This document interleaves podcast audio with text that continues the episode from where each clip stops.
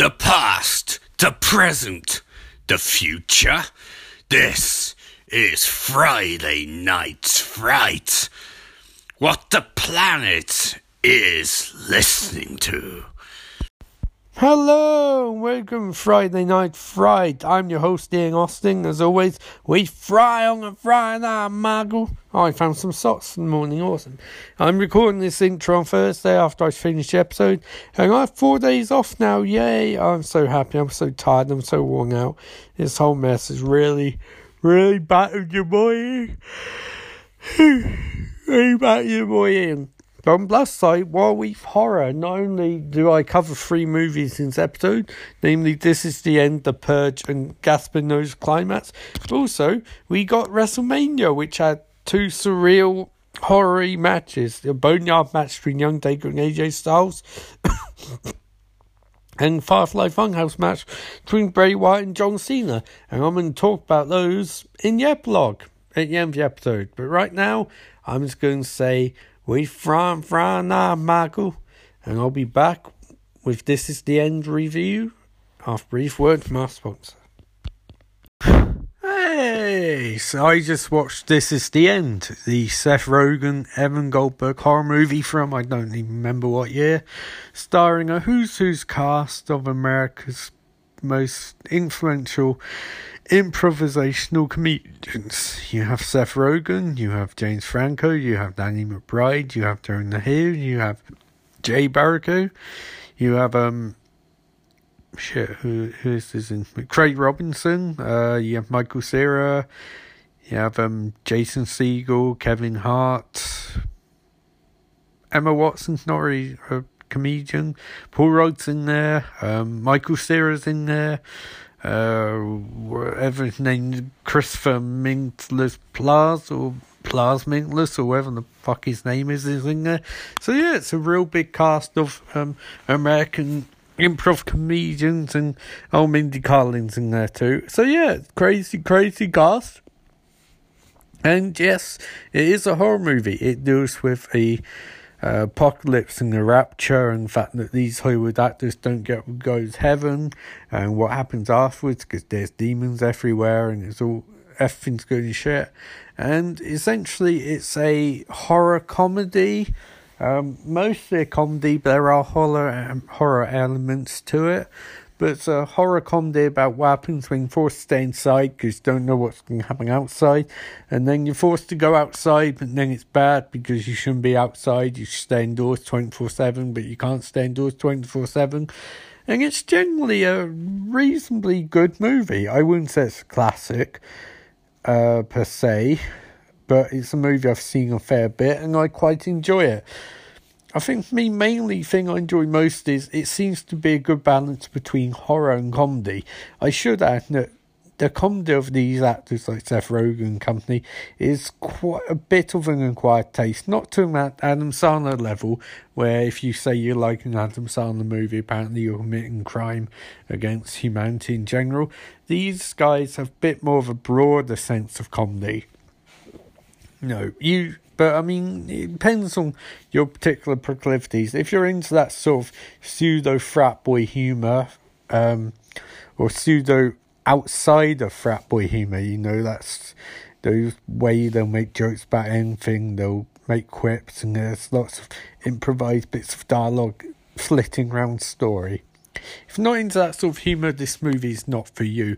It's quite vulgar, it's quite fast, it's sometimes witty, but sometimes really crude and sometimes feels a bit forced. It, the improvisational talents of people involved are clear for all to see, but that's not necessarily what people always want from a comedy movie. Sometimes you want a really well written, clever line rather than a bit of improvisational riffing. And there are times in the movie where it does turn into funny actors stood around in a circle trying to make each other laugh, which isn't necessarily the most interesting thing to watch in terms of cinema. You get something like Airplane and it seems very witty and scripted, and sometimes a bit earnestly so, but these movies can sometimes fall apart because if the idea that improvising off isn't particularly funny, it's not going to work. An example of that is the scene It's a scene in the movie where they're all discussing um, the creepiness of them, the guys all being there, Emma Watson all being there, and the danger levels they're giving off. It's kind of amusing first time you see it, but in later viewings it doesn't work at all and it feels really generally they're going for it feeling creepy, but it doesn't feel funny creepy, it just feels genuinely misguided and tonally absent. But then there are other parts of the movie like Danny McBride's argument. I should add they're all playing themselves, like Danny McBride's argument with James Franco about when is the suitable time and where's suitable time to masturbate in the Franco household. That seems genuinely funny because it does a really good job of the two actors riffing off each other, but also drives the story forward a bit because you clearly get a vibe that they don't get on at all, and the tension and conflict in the scene works. What other parts don't necessarily work quite as well. There's a lot of Craig Robinson jokes in the movie which don't really work at all, and that's not a reflection on his talent as performer. It's more reflecting the fact that he is a funny actor rather than a particularly good improvisational comedian from my personal standpoint. And the problem is that he doesn't get he can deliver a funny, witty line, or he can play off a funny, witty line, but ask him contra up stuff from Thin Air doesn't really work so well. It's quite similar to Jonah Hill in that regard. Jonah Hill is a really genuinely good actor and he can improvise, but more he improvises, the more it feels a tad fake, if that makes any sense. There's a scene in Wolf of Wall Street where he does something similar. He's got a scene where it's blatantly him improvising. He's got real talent for making up dialogue, but at the same time, it feels like he's improvising. It doesn't flow like it's natural part material per se. He's better at delivering lines of dialogue and getting performance you want from him, as exemplified by a really tense scene, possibly most nastiest horror scene in the entire movie, where he is violated by a devil. And it's generally well acted, and during his subsequent breakdown is actually really, really, really convincing and goes showing that he's a damn fine actor. Indeed, he is a damn fine actor. You know, this is a guy who gets Oscar nominated for performances in Martin Scorsese movies. Like, this isn't a guy who plays the butler, you know. And that's damn true. In Wolf of Wall Street, he definitely is not played butler. The other things you have to. Like, oh gosh, the other thing you have to look out for the movie's emotional heart, which is basically the breakdown of the relationship between James Frank, between um Jay Baruchel and Seth Rogen, which actually is very convincing because these two are clearly friends off screen. Indeed, F1 movie is friends off screen, but these two particularly seem to shine, and it's a nice way for them to interact with each other.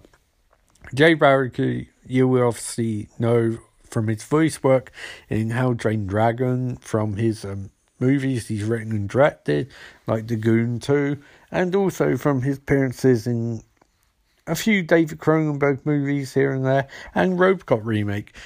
Jay is a rather good actor. In fact, be honest, I'd rank him up with Jonah Hill from this movie because he seems to be one who likes branching out the most, and he delivers a really good performance in this movie. I'd say a bit better than Seth Rogen because Seth Rogen's talent is almost the opposite of everyone in this movie. He's one, a damn fine writer and decent director, but two, he's an improv machine. He makes it look effortless and convincing, even when it's not. He has done some great acting in movies like the Job Steve Jobs movie where he is genuinely excellent and has an amazing couple of scenes Michael Fassbender where he shows off his acting talent and also the fact that he can play off the theatrical aspects of the movie quite nicely. In this movie he's not quite so good but he still does an admirable job. James Franco is James Franco as he normally is, a very strange actor and subject for one of the most awkward scenes in the movie where he admits that he had sex with a drunk or high Lindsay Lohan who thought he was Jake Gyllenhaal, and apparently this happened in real life, which is uncomfortable, but you know that's fine. It does fit material of the actors being scumbags, so it works. And generally, the movie is quite an effective horror movie at times too, with scenes like the exorcism of Jonah Hill, the um, aforementioned Rosemary's Baby scene where the homage scene where the demon bar violates Jonah Hill, and generally a lot of tense and awkward sequences, but there aren't that many of them. There's some horrifying aspects to the movie, and it is a horror comedy, but it does feel more to a comedy standpoint than anything else. It's clear these guys wanted to make something which was a bit different, a sort of bizarre American version homage to something like Shaun of the Dead, where it's taking a genre, in this case the post-apocalyptic demonic horror movie, and it's trying to add a bit more levity to it. And it does mostly succeed, but the only flaw is that unlike something like Shaun of the Dead, which is quite visual and quite interesting and clearly had directors thinking visually as he's writing it, this doesn't quite work that way. It does rely quite a bit on the actors to make jokes and witty asides, and the horror stuff can feel somewhat phoned in as a result. It doesn't mean it's a bad movie. It's a very, very, very entertaining movie some good performances and some genuinely tense moments. It's just, it feels like it's a dry run for later attempts by the Seth Rogen and Evan Goldberg to make some movies they wanted to make. And it is rather entertaining. I mean, you can't deny if you like these guys, you like this sort of genre, it's a pretty good uh, representation of it. Just maybe next time if they think a bit more visually rather than performance wise. But at the same time, very entertaining, very funny, and that a masturbation argument between Dan McBride and James Franco is a particularly good moment. A very, very funny character scene. And also, special props goes to Dan McBride because he basically takes this movie and he carries on his back.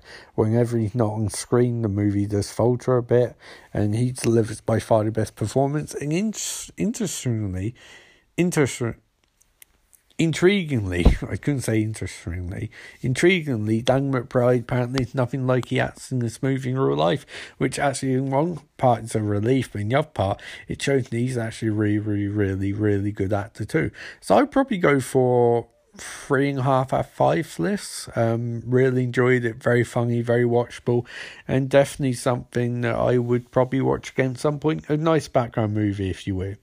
So yeah, this is the end. Very watchable, 3.5 out of 5. Very entertaining and sporadically becomes a genuinely good horror movie. It doesn't quite stick landing, but it comes close, which is good. So yeah, this is end is on Netflix, I think, and it's definitely or Amazon Prime one for two.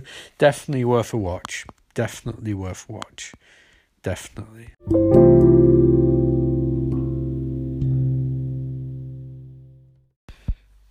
Hello, this is your operator speaking. It's time for the purge, the purge, the annual purge. Blessed be our founding fathers. Blessed be America. Time for the Purge, the review of the first Purge movie, The Purge, the movie called Purge, which seems quite apt in recent times because Purge is an evening where if you lock down your house for a certain period of time, you won't die, um, which seems prevalent to what's going on in society at the moment so just a bit of background. I um, am not the biggest Blumhouse fan. I like, I respect the fact that they're trying to bring horror movies back to masses, and I appreciate that some of the movies, such as Us or Get Out, are genuinely ex- excellent movies. And apparently, The Invisible Man remake by Leigh Whannell falls in the same category. But here's the rub most of Blumhouse's movies are pretty shoddy. And I admit, you know, I like schlocky horror movies as much as Next Guy, stuff like Friday Fame from the 80s, um, some of the later Nightmare on Elm Street movies, and most Halloween movies are all schlock. But the thing is, they have like recognizable villains, interesting villains, like that can carry material when teen and stuff gets really shit. Um, most Blumhouse franchisee movies don't. I mean, um, for example, I don't know if they did Happy Death Day, but that jumped forth from a horror movie into a comedy pretty quickly.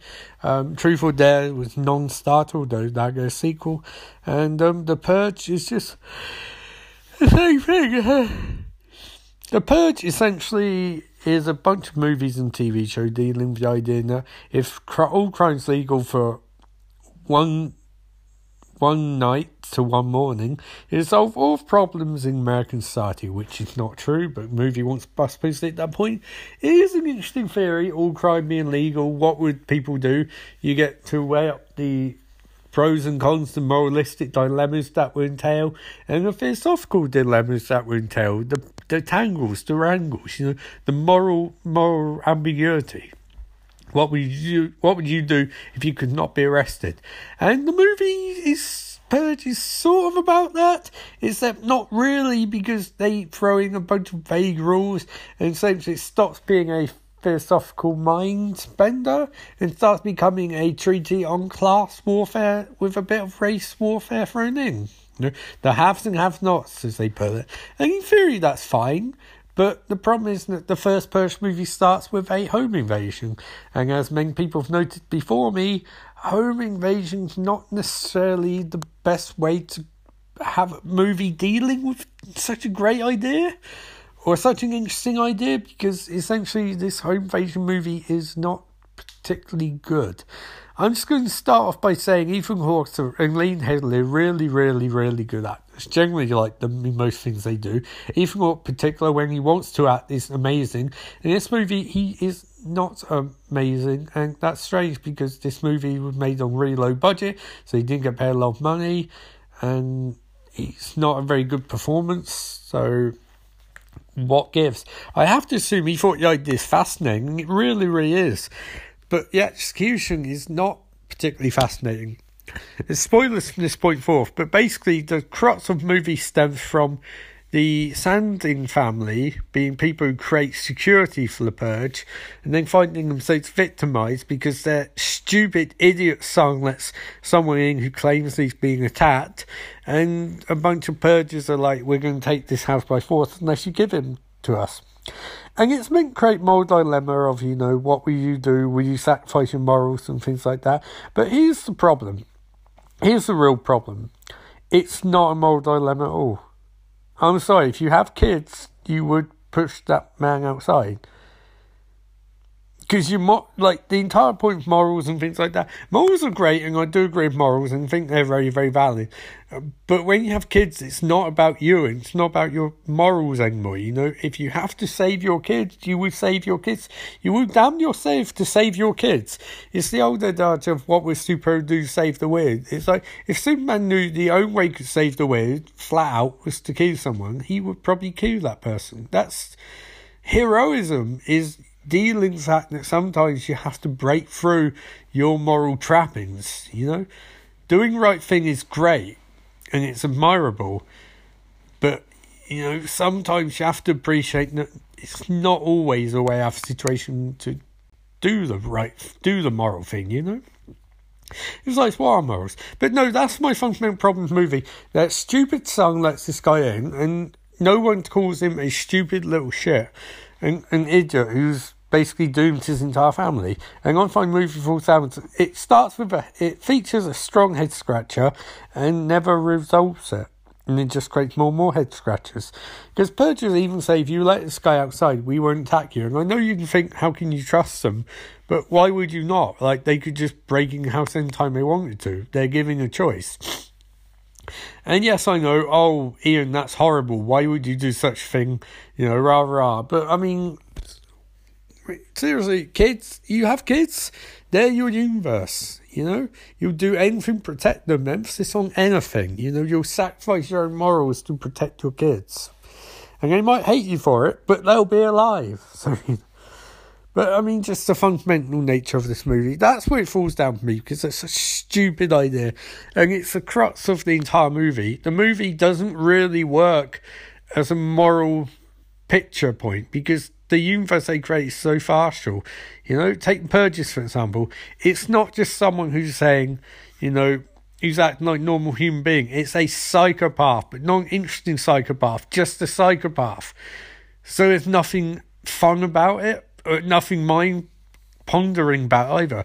I mean, it's good being a really weighty character study of, you know, attack of questioning why kid did it, kid learning to find out that it's not always an easy solution, that sort of thing. But Charlie, the little brat, is never brought up again. That he basically has murdered his entire family. And same thing for Zoe and her boyfriend. Like a stupid boyfriend's too old for her, comes over to kill her dad and commit like statutory rape, which is legal on this one night, I guess. But you know, he's shot and he dies, and then it's never an issue again.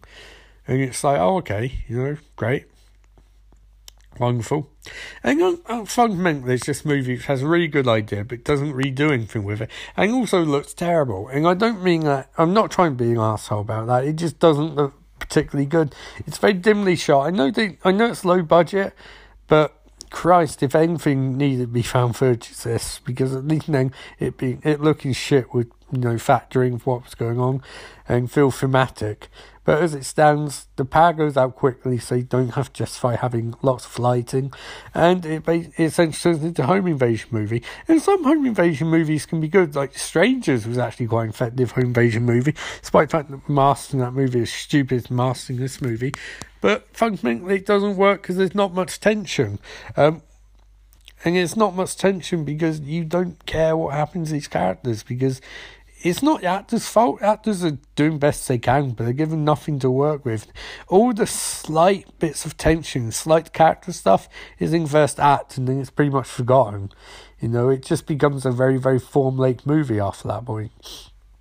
And yeah, so it's a bit of a waste of Lena Headey and um, Ethan Hawke.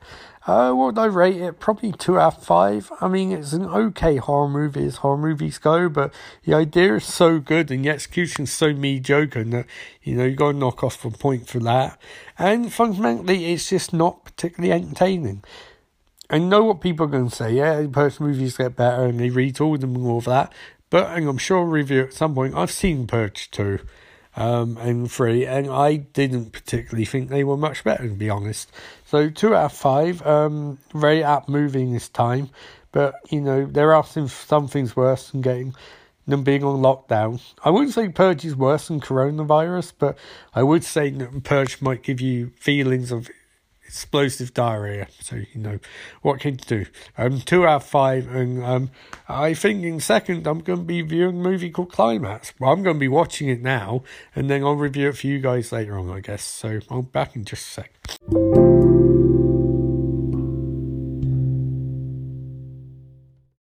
So, Climax then, a um, very, very interesting horror movie, psychological dance horror movie. Uh, very trippy, very atmospheric. It's always nice to watch something which is a bit different, and this is decidedly a bit different.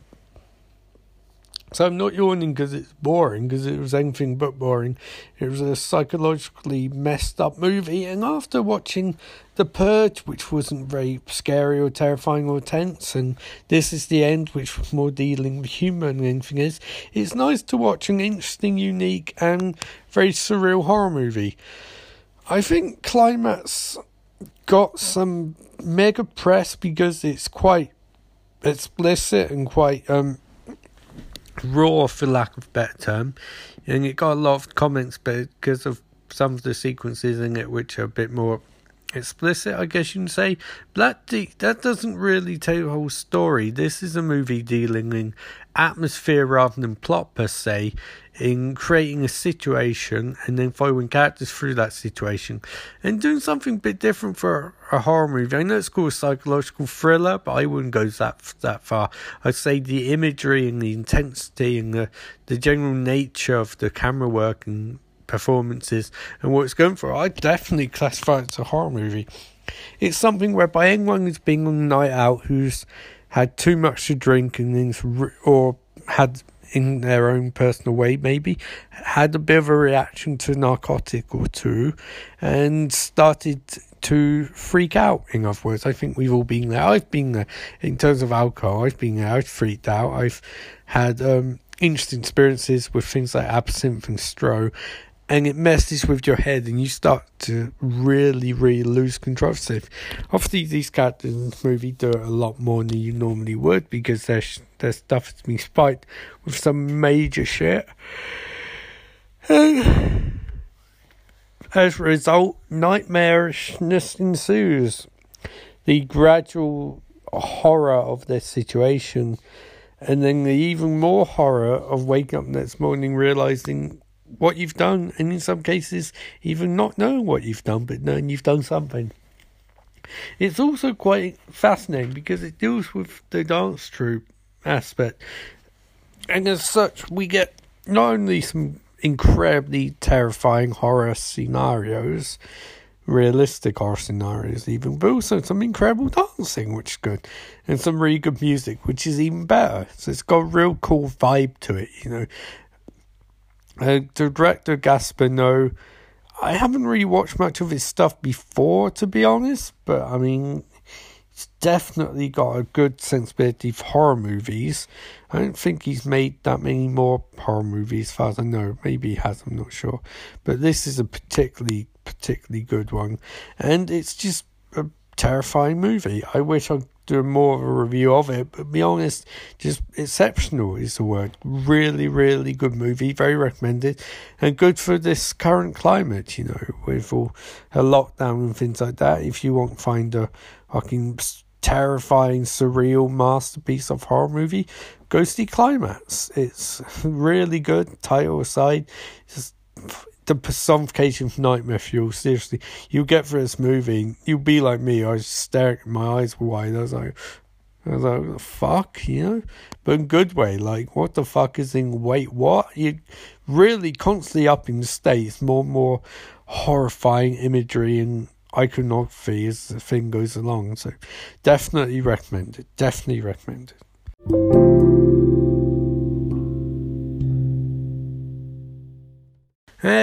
It's time for the epilogue and some comments on the Boneyard match and Firefly Funhouse match from WrestleMania 36, nights 1 and 2. I just want to say that when it comes to me, I, I love horror movies and I love wrestling, so anytime wrestling can take on horror movie vibes, it's, it's all good by me, you know. Even if it's crap, even if it's utter schlock, it's still fun to watch. And the Boneyard match between Young Taker and AJ Styles was definitely fun to watch in a Z movie horror kind of way. Good production values, bizarrely serious action, I guess, in way it's shot and way it's acted.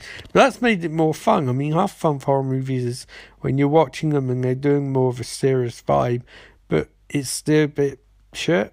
Know, it's earnest. It's like they're aiming for quality, but not quite hitting it. Whereas if they're aiming parody, it's it wouldn't be quite as funny. It's that thing of Pandemic 2 not being as mad good as Pandemic because Pandemic 2 they're trying to make something funny, whereas Pandemic 1 they were just trying to make a movie and its shitness was endearing. You know, when you're trying to be funny, it's usually not something you can achieve in terms of low budget horror. So that match was great and good showcase Young Taker, and hopefully it can parlay that into Young Taker versus Sting next year. I know some misspelled sods online got really worked up about that, but you know, I'm I'm a sod and I'm misspelled, but I'm not misspelled sod. So. And Firefly House was equally abstract and bizarre and very Lynchian, which was fantastic. So if you like wrestling like horror movies, definitely check out Boneyard Match and Firefly House Match. Anyway, for me, I'm going to go to sleep. I am beyond, beyond ret from this week and last few weeks, and I'm looking forward to four days off. So, you know, this is Ian Austin saying, remember, life is beautiful, and I'll catch you next week for on Tuesday for Flash recap stuff, and next Friday for some horror stuff. So until then, bye.